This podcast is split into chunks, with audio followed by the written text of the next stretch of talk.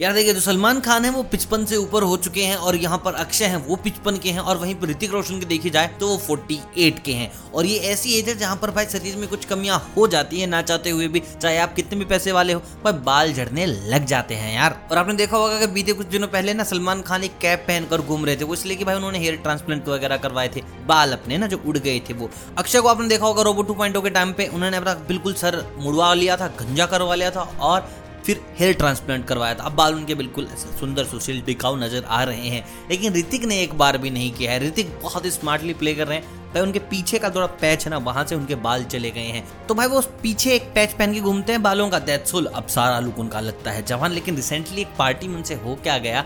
भाई उनका पैच थोड़ा गलत पहन लिया उन्होंने मेकअप आर्टिस्ट ने कुछ गलती की थी या फिर उन्होंने एनर्जी में चल चलते बालों में ज़्यादा हाथ मार लिया होगा, भाई वहाँ से वो उनका पैच निकल गया। इंटरनेट पर बाढ़ आ गई, ऋतिक भी टकला है, ऋतिक भी टकला है, ऋतिक भी टकला है। भाई एक बार ये तो देख लो ना एज क्या है उसकी? फोर्टी एट चलो तुम्हारे बाईस तेईस में बाल झड़ने लग गए, आँखों से दिख नहीं रहा, रात को नींद नहीं आ रही और तुम ऋतिक रोशन को टकला बोल रहे हो। अब भाई सुनने में आ रहा है, ऋतिक भी अपना इस चीज़ से परेशान आ गए हैं, वो भी अब अपना सीधा ट्रांसप्लांट ही कराएँगे बालों का, लेकिन ये कब होता है? नो वन नोज़ कि अभी तो वो काफ़ी ज़्यादा शूटिंग में व्यस्त नज़र आ रहे हैं। भाई, आप एड वगैरह में देखते हो कि भाई बड़े बड़े बाल everything is just weak real में बाल इनके ऐसे नहीं है जैसा आपको दिखते हैं। बाकी बहुत सारे लोग हैं जो मेकअप में गलती करवा लेते हैं या फिर ऐसी छोटी छोटी प्रॉब्लम हो जाती हैं। तो इंटरनेट पे आकर हल्ला मचाने से ज़्यादा अच्छा है कि अपनी हेल्थ पर फोकस करें। ठीक है? आपका क्या ख्याल इस बारे में? और ऋतिक ग्रीक गुड मानते हो तो कमेंट और लाइक उनके लिए हो जाने चाहिए। बाय